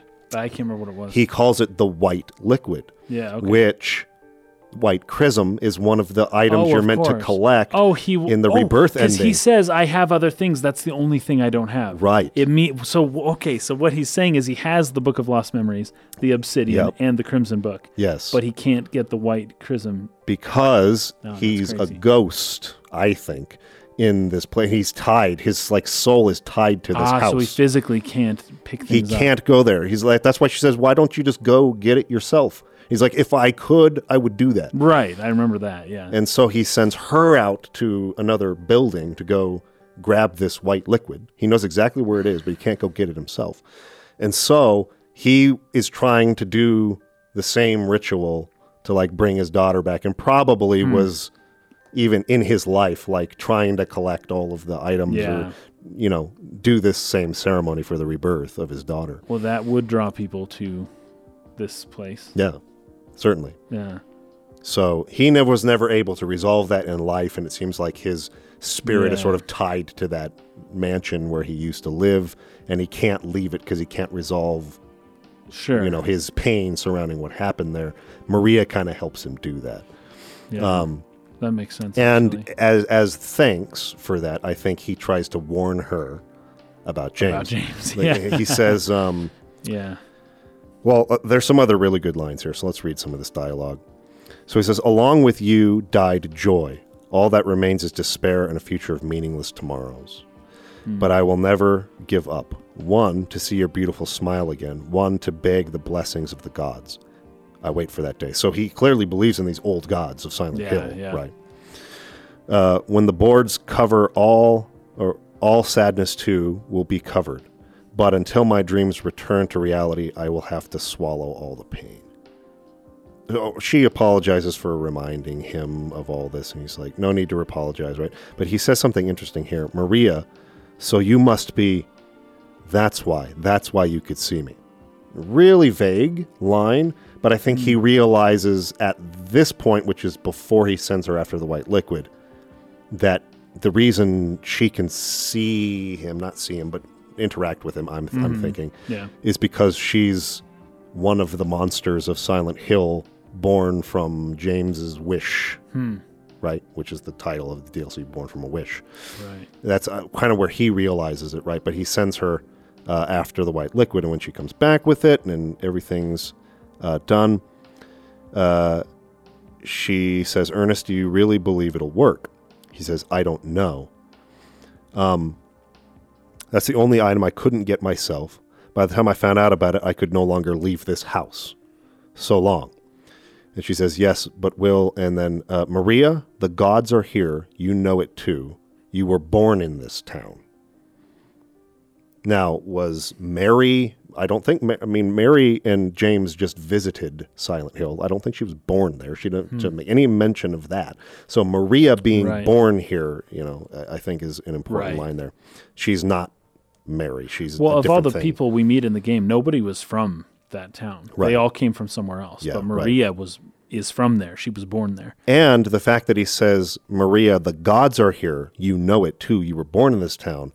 Sort of lends a little more credence to that interpretation of the supernatural occult It kind of reading, right? Where it's like the gods are the ones who brought you to life from the mind of James. Again, I'm not saying that that's my interpretation. I'm saying there's so many ways you can read this. That could be it. So, um, so you've got the gods, and they they perform things. They allow people to be reborn. Mm-hmm. And then you've got James who wants a person to be born, and then you have a person being born in the town Yeah, right. who is Mary, who I don't know how real Mary is. Maria, sorry. Maria, yeah. I don't know how ma- real Maria is. But yeah, that's interesting. So it's possible that there was something of a uh, of a birth through the supernatural means. I just don't know what to do with that because I don't know the rules. I don't know. Yeah, like I don't know how the world works. And it's vague on purpose. yes, so, exactly. But I love her response to that because he said, Maria, the gods are here. You know it too. You were Yeah. born in this town. She says, I'm not sure God is the right word. ah, so she would mean devil, something like Yeah. that, right? Like like what you said about Lilith, right? Yes, something more like the the demon, the demon woman Lilith. Yeah. Yeah, sure. Um, but then he says, Do you believe in fate? And she says, Not really. And he says, That's fine then. Um, and then this is a dead end. There's nothing beyond here. Um, I know. So what if I had said I believed in fate? She says to him. And this is where he tries, I think, in thanks for all she did for him, to try to warn her. He says, That James, he's a bad man. And she says, James. And then it starts to kind of sound familiar, right? But that's referring to faith, though. yeah. So in reference to fate, he's now bringing up James, Right. where it's like you and James are fated to uh, Yep. interact often, um, try to break that whole fate thing. And it's so funny because it's like she doesn't believe in fate, whether she believes in it or not. It's what happens to her. Yeah, her. he says that's Doesn't fine. matter. It's fine you don't believe in it. Yeah, you're living in it. Yeah, what is that? You best. It doesn't matter if you don't believe in ghost stories because you're in one. yeah, Miss Turner. right. Yeah. Um So she says, "Yes, I know," because she's kind of st- kind of starting to recall. Yeah, the name memories James. are, Yeah. are are coming. Yeah, yeah. She's slowly getting them. She's slowly kind of like remembering a James, remembering even some of Mary's memories, like I talked about Mm-hmm. a little earlier. Um, so yes, I know. And then he says he's looking for the you that isn't you. The line that you brought up, the you that isn't Mary, obviously, right? Uh, or that is Mary. Sorry. Um, and then she says because he's kind. Right, and that would have, I think, been a Mary kind of memory. Mary told Mm, Yeah. Laura that, Sure. Yeah. right? Yep. Do you know do you know something? she asks. And he says, "Yes, Maria, you're." And then she cuts him off. Yep. She anyway, that's just what you think. You don't really know anything. That's fine. And that's exactly what you were talking so about. So good. She's so close to discovering the truth, and she decides, no, I don't want to know the truth. Yep. And it's similar to what James does when Angela is telling him about Silent Hill. And she's like, hey, James, uh, about that city you're going to. And he's like, don't tell me. I know it's dangerous. I'm going anyways. Don't talk to me. I, I'm not listening. And um, that's what Maria does here. So it's so funny because she's born, and I think of her as more or less um, uh, stemming from the mind of James, but she has uh, like, well, she she has sort of free will. She's definitely in a deterministic like situation. She definitely is bound by fate. Um, she doesn't have much say in what happens, um, but she's trying to claim it. She's trying to reclaim a, a type of free will. She's trying to, uh, you know, have control over her own life, but she doesn't. Yeah. But she wants it so bad. Right. Now, if we if we take this uh, discussion about fate, right, that, Yeah. that she's fated, and we interpret the story with a little bit more of the supernatural occult sort of background, and that she became a real girl, Yeah, real Right. boy. Yeah. uh, but that her fate is to act as uh, this sort of companion for James, who is going to be killed by Pyramid Head over and over again until he sort of like comes to the truth. You start to her role. understand why she's so pissed at the gosh. very end when he won't take her and he says, "I'm done with you." wow. How much that must That's pretty good. because her fate was to be refused by him. Yeah. I no longer need you anymore, and had to be like the vessel with whom Pyramid Head will just slaughter over and over Yes. again to get him there. That's That's her freaking fate. That's her purpose. That sucks. and you know what's crazy? That's really good. I did not think of that. That absolutely sucks. Um, I'm also thinking too, if James was able to resurrect Mary, the the body of Mary, I I am of the opinion that it would have just been Maria's spirit that would have gone into Mary, right? So if if James Could then be. resurrects Mary, it's like, yeah, but the if you're talking about a, a wandering spirit that is looking to become real and is looking to escape their little Their whatever's going on there. Um, and you're looking at James, who really wants Maria. That's who he wants. Um, that's the spirit that's going to go into Mary. Anyways, I'm Yeah. speculating there, but um, yeah, that's uh, It's it's crazy. that's It's crazy. crazy. So, So- her whole fate was just to serve as a pawn to somebody who's not even a good person. Right? No. It's not like she was helping somebody along who needed well needed help, but who was a good person and was. It's like she's helping. Yeah, yeah. She got a Guy who murdered his wife. Yeah, I don't know, man. Crazy. That's wild. So yeah, I mean, it, it- makes Maria a much more sympathetic character. In that sense, she already right. was, but like Yeah. even way more so now. And um, yeah, just a, a really again one of many sort of like tough thing pills to swallow that come Yeah. along with this game's story. Yeah. Uh, it's it's just it's Silent Hill's a tough place. There's a lot of hard, painful things you got to go through. there. Absolutely. even the even the monsters who live there, right? Yep. Um, Nah, that's true. Yeah, that's true. Uh, So that about wraps it up. It does. I have just a, oh for the whole thing. For yeah, uh, I was Oh, just for going to jump over to Patreon, but um, Oh well, or I- Jacob's Ladder, but I've got a thing or two before we leave this completely. Okay. Um, first of all, I've got the Nietzsche quote that I had read earlier. Uh, I, I read the the relevant line, but I didn't realize the line before it. That's actually really good. It's the when you gaze into the abyss, the abyss Yes. also gazes into you. The line before it is so good. It's basically this whole game. Um, he says, "Whoever fights monsters should see to it that in the process he does not become a monster." And if you gaze long enough into the abyss, the abyss will gaze back into you.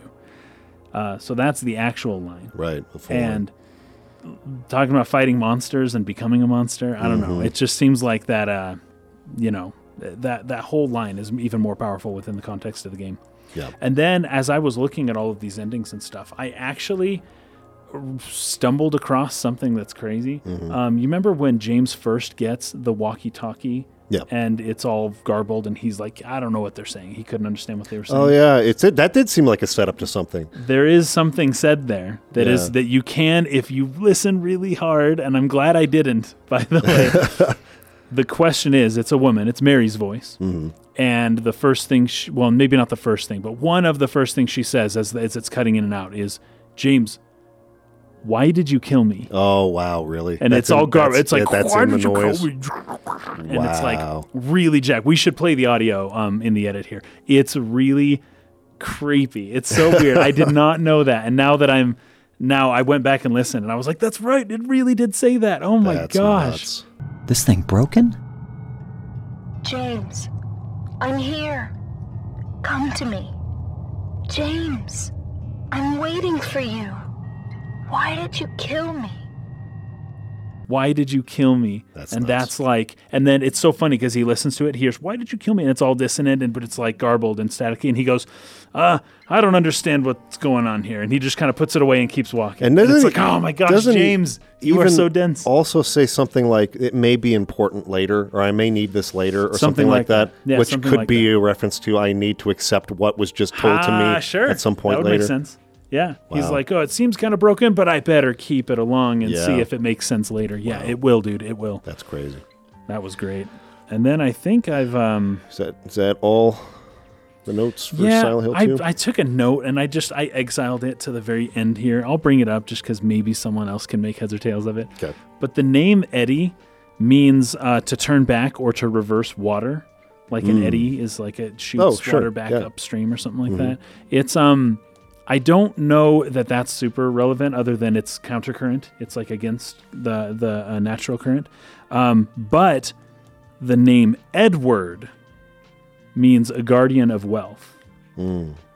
So if Eddie is just short for Edward, then and he is a threshold guardian for sure, and someone we have to overcome in order to, you know, continue on with the the narrative with our lives. Um, then the name Edward can make a little bit more sense. Um, and then Eddie is like I don't know, it, it going against current is like sort of Eddie, I guess. I, Hmm. don't know. I don't know that that name really meant much. Yeah. And that's it. We've finished all of my notes, and I'm ready to move on to like the best movie ever. Yeah. So we can't spend too much time here, though. we I'm can't sorry, we can't and like i said i mean this is very likely to become a whole a whole podcast episode in and of itself for patreon later Yes, is an I would love analysis of jacob's ladder but um i guess what do you want to say about it in in that in as far as you're reading a silent hill or Oh, what pertains to it or just general thoughts maybe of the movie or Well, I mean, I, this is probably a good point to say that if you haven't watched the movie, go watch it instead of um, listening to us talk about it. owe it. it to yourself to see this movie Yes, treat yourself. yeah dude Watch this movie. I, I gotta say, um, so I would love to get into the whole film. I just can't. I mean, I only took two notes on the whole film. I have two notes. They're long notes. Um, but a part of it is about Pyramid Head being the shadow and the way Pyramid Head acts at the very end of Silent Hill 2, where as soon as we accept what's going on, as soon Yep. as we like That's- confront the shadow and stand up to it and say, I am, and as soon as we like, um, we know who we are and we see the shadow for what it is. It- The pyramid kills himself. Like Yep. he just does away with himself, Yep. and he's like, "I am no longer an obstacle to you." Um, there, there is a line from Meister Eckhart that is quoted in Jacob's Ladder, but I don't know if I should say it. Don't might read give it away. Okay, I'm not going to say yet. it. I'm not. Yes, gonna, just You know yet. what? Maybe we should really just treat this later. Yeah. Um. It's it's enough to say that you guys have to see this movie. Yeah. You have to watch Yeah. this movie. It is unbelievable. Yeah. And I gotta say, um, yeah, I probably I probably shouldn't uh, quote any of that because that is it's really good though. Yeah. Um, but there is a, a moment in Jacob's Ladder about halfway through, maybe more than halfway through, where I it legitimately scared me on a deep, deep psychological level. It like I don't I don't have a general fear of death that's like ever present. I, I'm, I'm Sure. assume most people is like this. You know, I can kind of put that away in the back of my mind. I, Yeah. I I'm not afraid to die. Generally speaking, I would I would rather not die. Okay, I'm not. You know, I don't want to die. Um, I w- were it to present itself before me, I would do everything I could to get away from it because I don't actually want to die. That fear would become present. Um, but generally speaking, it's not something I'm too concerned with. Um, but watching this movie, mm, it it definitely made me think about like wh- what it might be like to to Yeah. die, and it's a really great movie. It's it's just incredible. Um, but I will say I'm glad I didn't. i wanted to stop watching. Actually, yeah oh wow I am really glad that I didn't stop. Is there watching. a way for you to I can- I can allude only to explain the it. scene without giving away which one it is? Because I'm really curious which scene it is. Okay, so there's a couple. There's a couple. But it's mostly as soon as I realized the idea of what the film was getting at, which Okay. is what I kind of don't want to bring up. But it's that hospital gurney scene Oh, where yeah. he's being pushed through the through it. hospital and it just keeps getting darker Yeah. and darker and worse and worse and more and more horrific and crazy. And it's just, he's seeing things from his past, he's seeing all sorts of crazy stuff. And then, um, a- at the moment of that, it, that it's just a nightmare. It's Mm-hmm. just a nightmare. Yeah. But at the same time, it is just a nightmare. Yes. Right. Yes. And and that's Yes. anyways. Oh, you guys have to watch it. I can't say too much. I really can't. I want to. Um, but please watch it, and we are going to do a full treatment of this movie. Um, we might have to. Yeah.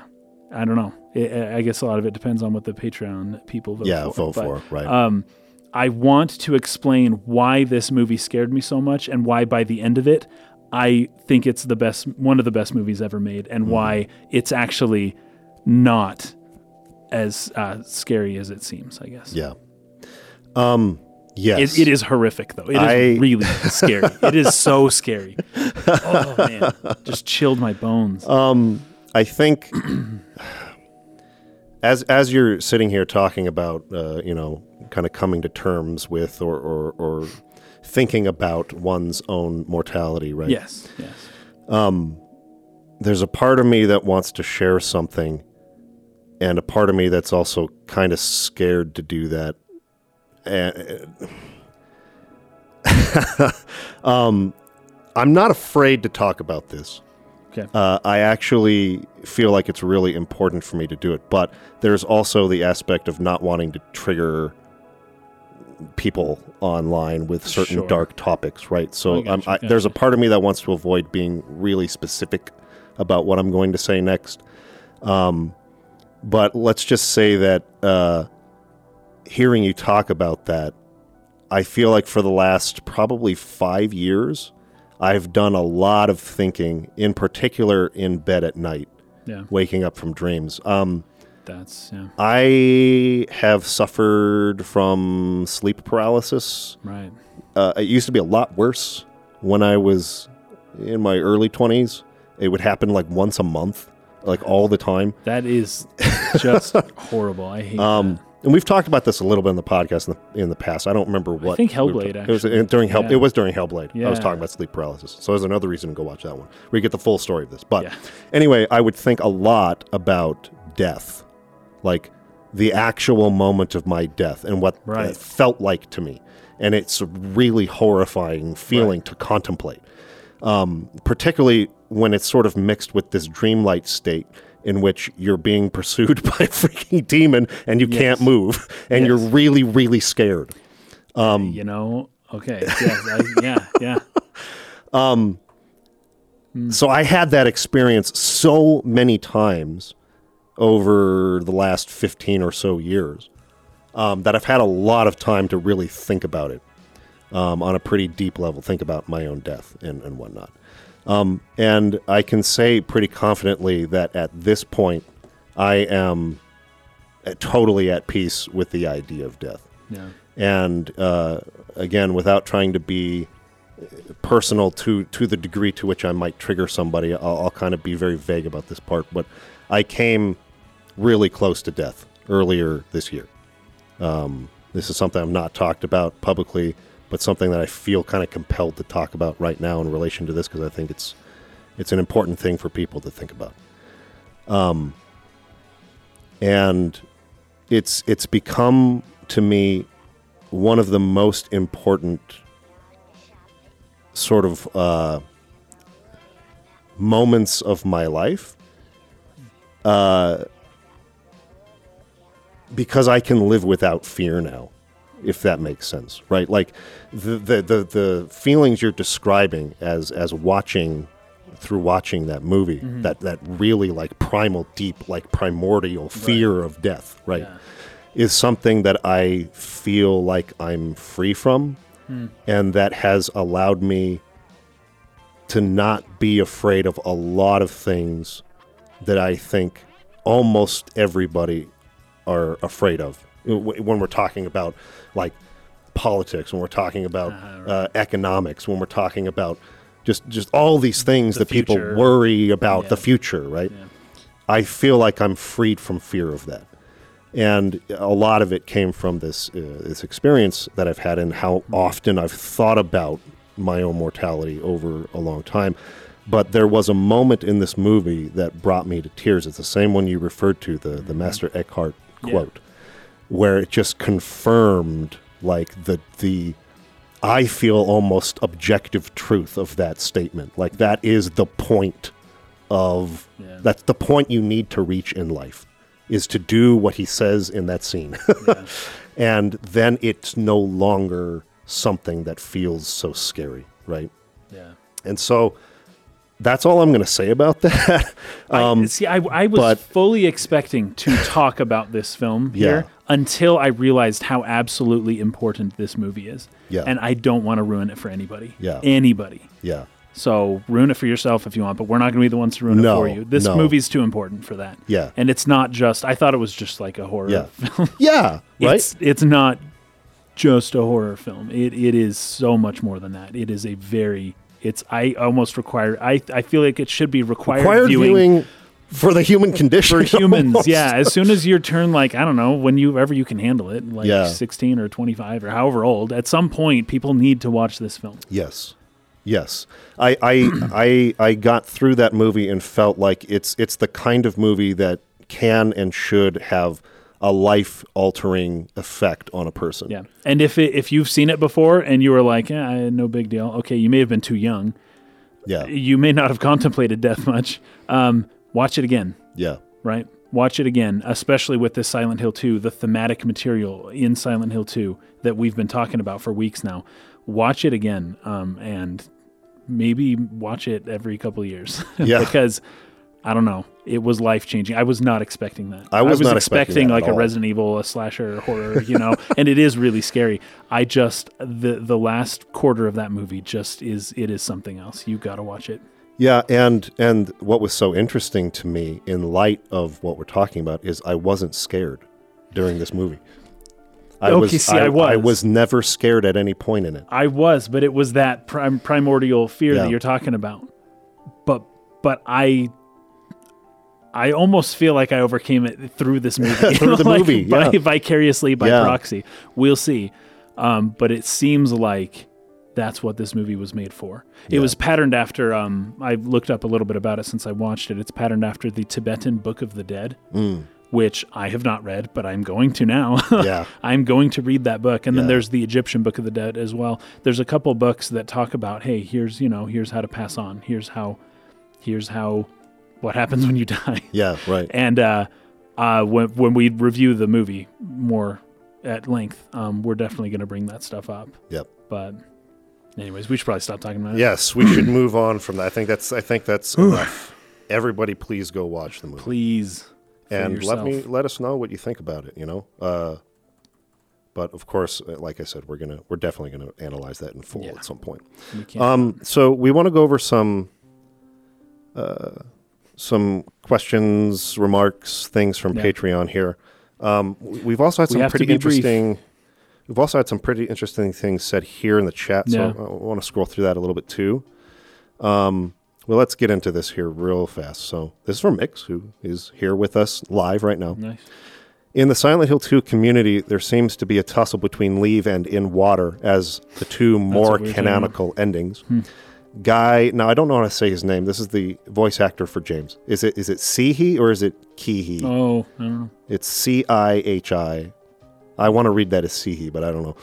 Um, even said that he personally preferred the Leave ending, but he saw the symbolism in In Water that was unique to the East uh, Japanese media. That's basically where I'm at. Yeah. Which Yeah. of the two endings do you feel or, were most appropriate? I guess we've kind of already. That's about said it. that. Yeah. Like the in I like water, In Water. feels more realistic, but Yeah. the I would prefer the walk away, yeah, the leave the ending. leave ending. Yeah, and I, I lean more towards in water, but I like leave as well. Yeah. I think they're both good, but I, I lean a little bit more in water. Um, diclosis, and I think we've, we we probably don't have to talk too much about this. I think we've more or less answered this question throughout the analysis. Uh, he asks, or I guess I don't know if it's he or she asks, is James a bad person? Don't know. Don't have enough info. my my interpretation is he is not and that people who are not bad people are perfectly capable of doing really bad Sure. things and that to me that kind of felt like the That's point. what I'd say. He is a person.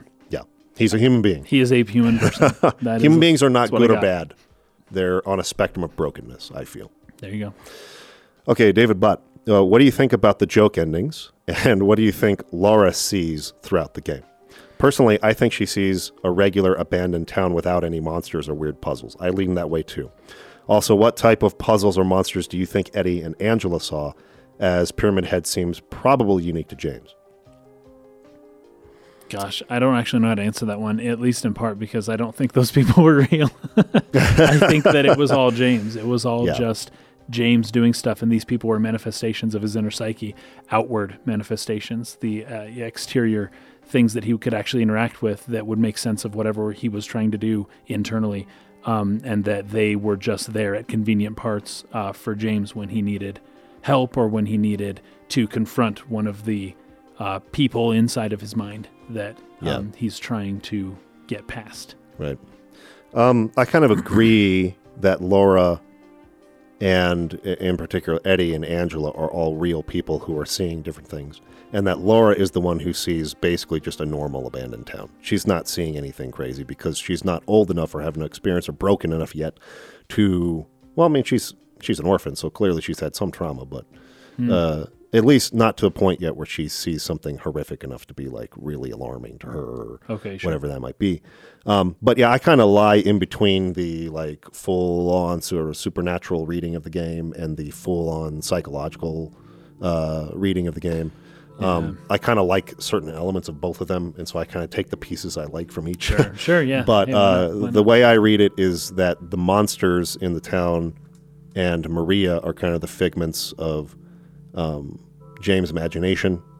Uh, though, of course, there's plenty of evidence to say Maria became a real person. Um, but Hmm. I, I like it better to think that she's not, um, a- and that the monsters are not, but that Angela, Eddie, and Laura are. So, Hmm. um, so I, I think Eddie would have been seeing, obviously, just people constantly berating, uh, making fun of him, mocking him, putting him down. Angela would have probably seen a lot of uh, reflections of sexual abuse. Of course, the world on fire. Um, probably mostly what she was seeing. That that would be my guess. Uh, Rodrigo Lañas, is it even possible to remake Silent Hill 2? Probably not. We're about Yeah. to find out. I think in the I mean in the literal sense, sure. I mean they can make a game called Silent Hill 2 remake and you know release It it. would, it would be a game. but would sure. it would it have? I think what he's really asking is Yeah. would it have? Is it possible to really like have that same effect, The that same impact, level of artistry again? Um, I lean on no, but I don't. I don't think it's impossible. I think It's it is. not. I think it can be done. But the uh, corporate incentive structures are such that it just won't happen. Like, yes, it's possible, but you know, um, just play the game again. You don't don't worry about whether they can update graphics well enough or not. Yeah. Like, just the game's there. It's good. I, I I'm disenchanted from remakes now. I certainly don't have a lot of confidence in Konami at this point to, to do justice to Silent Hill 2 the way Yeah. it, it deserves. But I don't think it's impossible in the right hands. It just depends on if that is in the right hands, if they've put it in the right hands in terms of a producer, director. Um, I, I, it de- remains to be seen. I, I just don't have a lot of faith in it. Uh, Netro, hey dudes, I'm wondering what your guys' thoughts are on the pros and cons of having a horror game in third person versus first person after playing this. I prefer third. Um, first person horror. Well, first person horror. I don't know. I still feel detached. It, I, I have not yet gotten over like when something jumps out at you and tries to kill you and stabs you in first person just doesn't feel real. It doesn't feel right. It doesn't make sense. It's it's scary. It's still scary and maybe a little more jumpy. Um, but in third person, I don't know. I'd probably prefer a third person. I don't know exactly how to analyze that though, other than to say that when somebody attacks you in first person and you see the face, but you can't see exactly what the hands are doing, but you're taking damage and they're like really close to you, um, it's just not as scary. The third person would be much scarier in that sense. Um, that's all. Um, it's kind of funny because I feel maybe a little bit opposite on the last point, where limiting your view into the first person can can be a really good way, especially using like sound design and things like that, where you can't see as much. That's and, true. and it can be a, little scarier. But It's like cheap scary though. Sure, not- I, I could see that too. I um, I do want to say though, uh, I keep bringing up Shattered Memories, Silent Hill Shattered Memories. I oh, think third, yeah. I think that this game actually does the best job of utilizing both specifically for the right reasons. Hmm. So when it does go into first person, which it does have sequences, Yeah. it's for really, really the right reason. The reason that Hmm. that um, I think works that first person perspective is for. Like the reason first person perspective works in any game and why you would choose to do it, it uses it for the right reason in Shattered Memories, Hmm. and then it goes to third person for exactly the right reasons. Uh, I think that that's Hmm. the best example of a horror game I can think of using both for in in the ways that I think are most effective for each. So play Silent Hill Shattered Memories. I, I I can't stress enough that I think it's really good. Uh, Vinny Capiotti, uh, maybe Capiochi. Uh, what is your opinion on the way the ending is secretly decided by player behavior?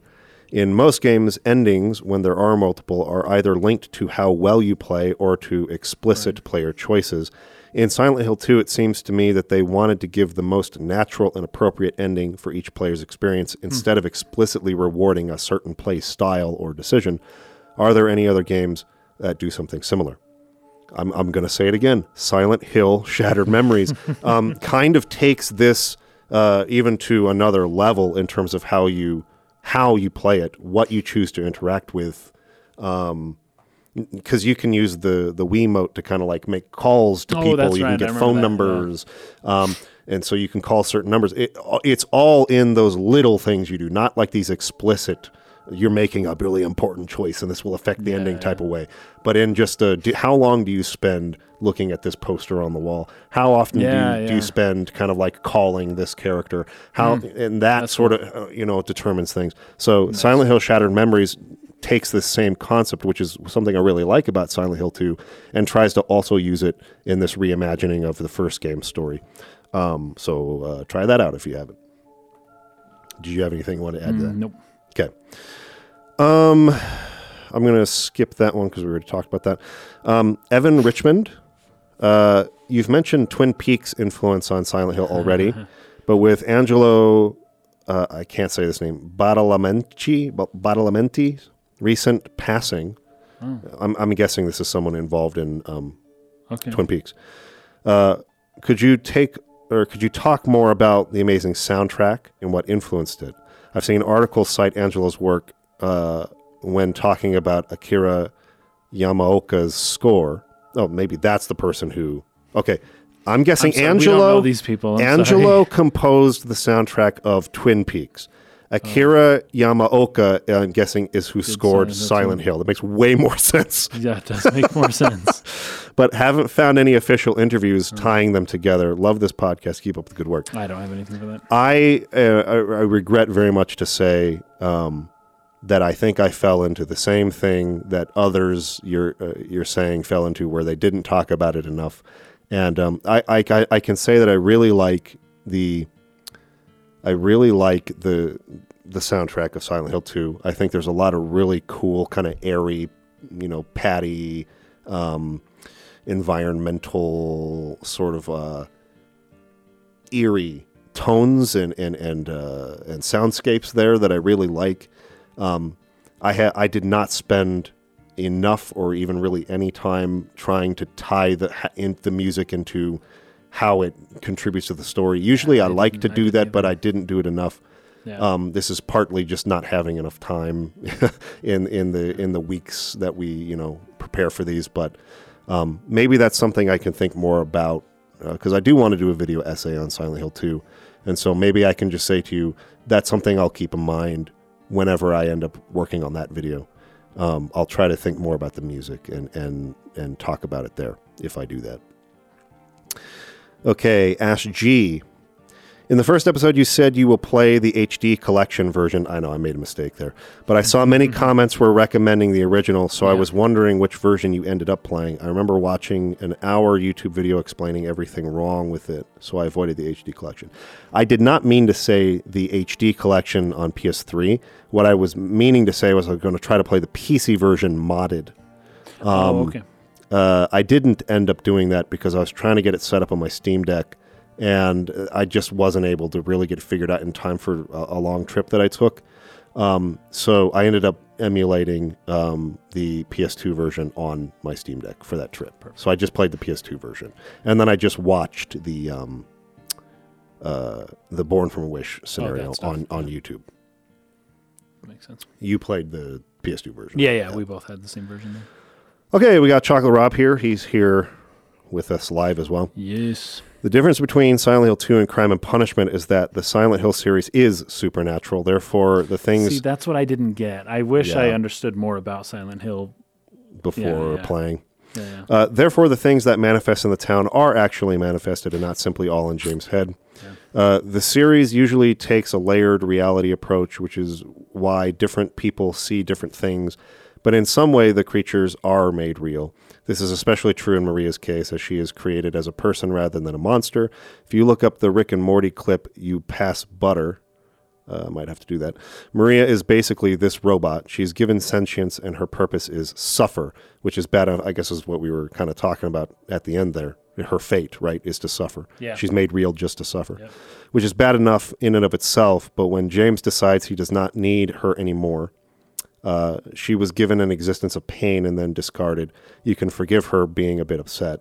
No, being more than a bit upset uh, by the way this uh, whole thing end. You can pity her a lot. Okay, I've never heard the idea that Pyramid Head is actually helping James before. He, it, and Maria seem to be a package deal from the town, one to represent his idealized partner, only to be repeatedly brutalized at the hands of the other, in order for James to punish himself by experiencing it over and over. At the end, he acknowledges this, discarding them both together. Pyramid Head accepts this and suicides, but Maria tries to keep on going as she seems to be that little bit more alive to begin with. Uh, the most established interpretation of there suddenly being two pyramid heads is that each represents a different murder. Uh, the original represented James' guilt at killing Mary, but the second appears because he has now killed Eddie. Okay. Uh, the two eggs, one rusty and the other new, uh, similarly represent the two he killed. Well, that's interesting because one is like a rusted egg color and one's Yeah. crimson. You could see Yes. that almost as like an old murder or like a one fresh. Oh, sure. Okay. That that's an interesting take. I take. wonder about that. Hmm.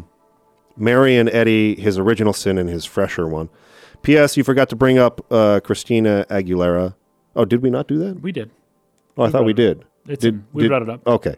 Uh, presumably, you were going to mention that James was uh, uh, attracted to or lusting after her appearance at the Teen Choice Awards, just as he was to the nurses at the hospital while Mary was. Uh, okay.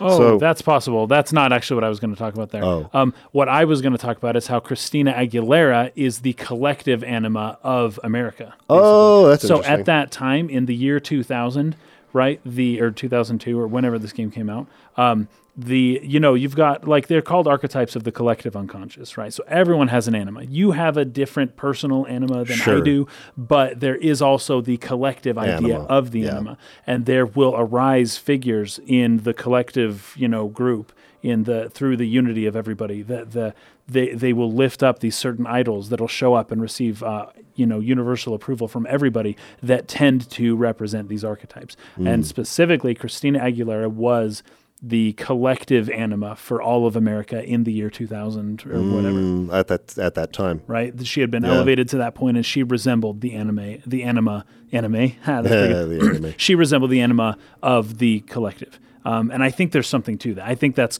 that's correct. I forgot to bring it up though, but that is where I was going to go with that one. Mm, that's very interesting. Yep. Okay, let's move on to Brennan Betts here. Out of all the endings of the game, which one did you guys get? Okay, we already answered that. Yep. Did it feel like a fitting and conclusive ending of the game? If not, which ending was your? Yep. Okay, we've kind of talked about that. Uh, Sean Harlan, hey Mike and Kason. First off, Mike, nice to see your hair is coming back finally. Yeah, it's it's almost back, almost fully back. I mean, at least I'm not bald anymore. Kason, you're looking good as always. Anyways, Uh-huh. a- as for my question, do you think any of the characters represent the seven deadly sins? I didn't think about that, but it's possible. Well, he's bringing up Eddie with the gluttony. yeah, the gluttony and the um, seductress. Maria for luster. But with the yeah, other ones like pride, uh, they're definitely pride. In fact, James is probably that. Yeah. Um, I don't know if there's enough characters to really represent all seven. Well, you would have Laura, Angela, Maria, James, Eddie. You're, we're getting close. Maybe if we had Pyramid, Head Pyramid and Mary, Head and yeah, I guess so. then maybe. we can do it. But I don't know that. is Mary. Uh, Who's sloth? Oh, Eddie would be sloth. Well, he's no, but he's gluttony, though. Then who's the slothful one? I don't know that they uh, correspond. Well, I mean, Angela kind of.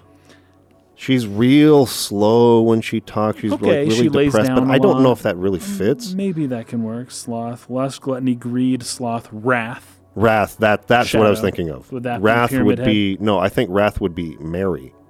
Okay. She's like pissed, right? and then envy is Maria.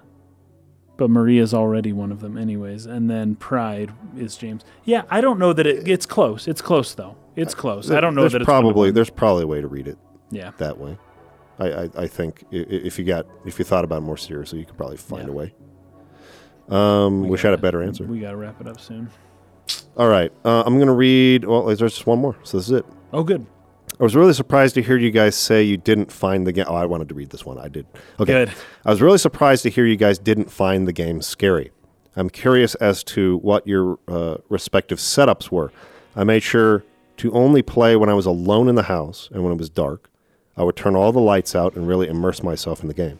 I found I was only able to play one or two hours at a time before having to stop, as I found myself getting more and more unsettled as my play session went on.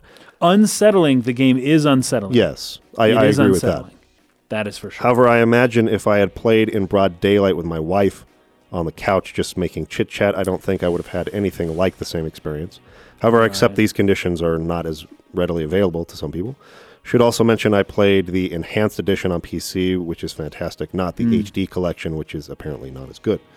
Um, so I did want to talk about this because um, um, I think I touched on it a bit when we were talking about Jacob's Ladder, but Yeah. it's Okay. actually kind of hard for me to feel like a lot of fear. I, it's it's it takes a lot. I guess I shouldn't say it's hard. It takes a lot. Um, I don't think it's because the game, uh, like you said, I think unsettling is a really good word. It does feel like someone's groping around in your skull. Yes. The game does feel that way, and it's very unsettling. I also talked about this experience in Hellblade: Senua Sacrifice. Ah, um, Although when you first see like hell like showing up on the Yeah. bridge, oh, that was legitimately really Yeah. scary. now But- this game had a few moments like that too, like when Yeah, yeah, yeah. Head's dragging the sword, and you're anyways. yeah, Like it, there were moments sometimes. I I had an experience where I felt something groping around in my head. Yeah. Like I had a I, I, I don't know I don't know how to explain it. Kaysen came up with a pretty good one in that podcast. Go watch it if you're interested. But I've had an experience this one this unsettled feeling, but not necessarily like terrified. You know what I mean? Like you feel uneasy, you feel uncomfortable. I think the game evoked some of those feelings in me, Yeah. but I never felt like genuinely terrified while playing it. And I think it's because I didn't find the monsters particularly threatening. Even on a higher difficulty where they can kill you faster, um, they are too slow. They're animated in too clunky and kind of janky a way for me to really feel organically terrified of them. I can kind of see behind the curtain a little bit Yeah, too much okay, as far sure. as a, as game development goes, Yeah. and I'm seeing janky animations. Well, how scary not- do you remember feeling when you played it the first time? If you can. Um, I think I was more relive f- terrified, that genuine terrified feeling at the very beginning of the game. Like Yeah. when you first are, oh my gosh, that radio, they're Yeah. close, they're close, they're close, where are they? yeah, yeah. But once I realized, like, they can't really catch you when you run around them. yeah.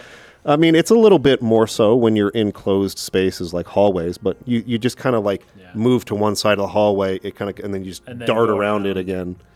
You know, the tank control y feel to it can make that hard, but once you get used to controls, it's pretty easy to avoid them. Yeah. So I, I just never felt genuinely um, that they were very threatening enemies, and so I don't think I really felt the terror feeling. yeah. But I, you certainly feel the unsettled, the unsettled feeling. Like this is messed up. well, the game's very good at that. Yeah. And that's more what they were going for, I think. Sure. Okay. Oh, and this is another one from Rob. Really quick, uh, opinions on the redubbed HD version. Don't have any. Didn't see. I didn't really watch that, so um, and and any thoughts on the on the remake trailer? Did you have you seen the trailer for the Mm, remake no, yet? I haven't. Maybe we should watch that real quick Okay. and uh, maybe just give some thoughts on that and then close it out. Interesting. I mean, I got to I got to see more. It might be good. Could be. Might be the best game ever made. I didn't love uh, the music there. I think they should have Mm, used yeah. more of the Silent Hill-y feeling music. Yeah. That was a little more, you know, kind of trailer type. Yes, it typical felt- trailer music. I'm getting kind of sick of trailers nowadays. I sure am too. Alrighty. We'll see. We'll see. we'll see.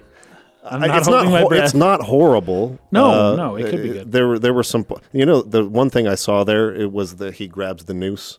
We never talked about that in this whole thing. That scene where he grabs that noose, it was part of like a puzzle where he pulled. it. You remember pulling it down? That's I just. I remember saying absolutely nothing about that, but that is kind of one of the more iconic visuals You're of right. the game. You're right. We failed. We failed in our analysis. I'm sorry, everybody. Sorry about that. but this is the end of our Silent Hill 2 analysis. I mean, it's obvious what that means. So I don't know, but it was a thing. So at least at one point he did contemplate suicide and Yeah. then didn't do it. that So that was another one of the uh, reasons why I like the in water ending. Is another one of those things leading to the oh I'd never kill myself, but he's actually there to It's kill like, himself. yeah. Anyway, thanks everybody. All right. We'll see you again next week with Bioshock. Bioshock. Till then, peace out.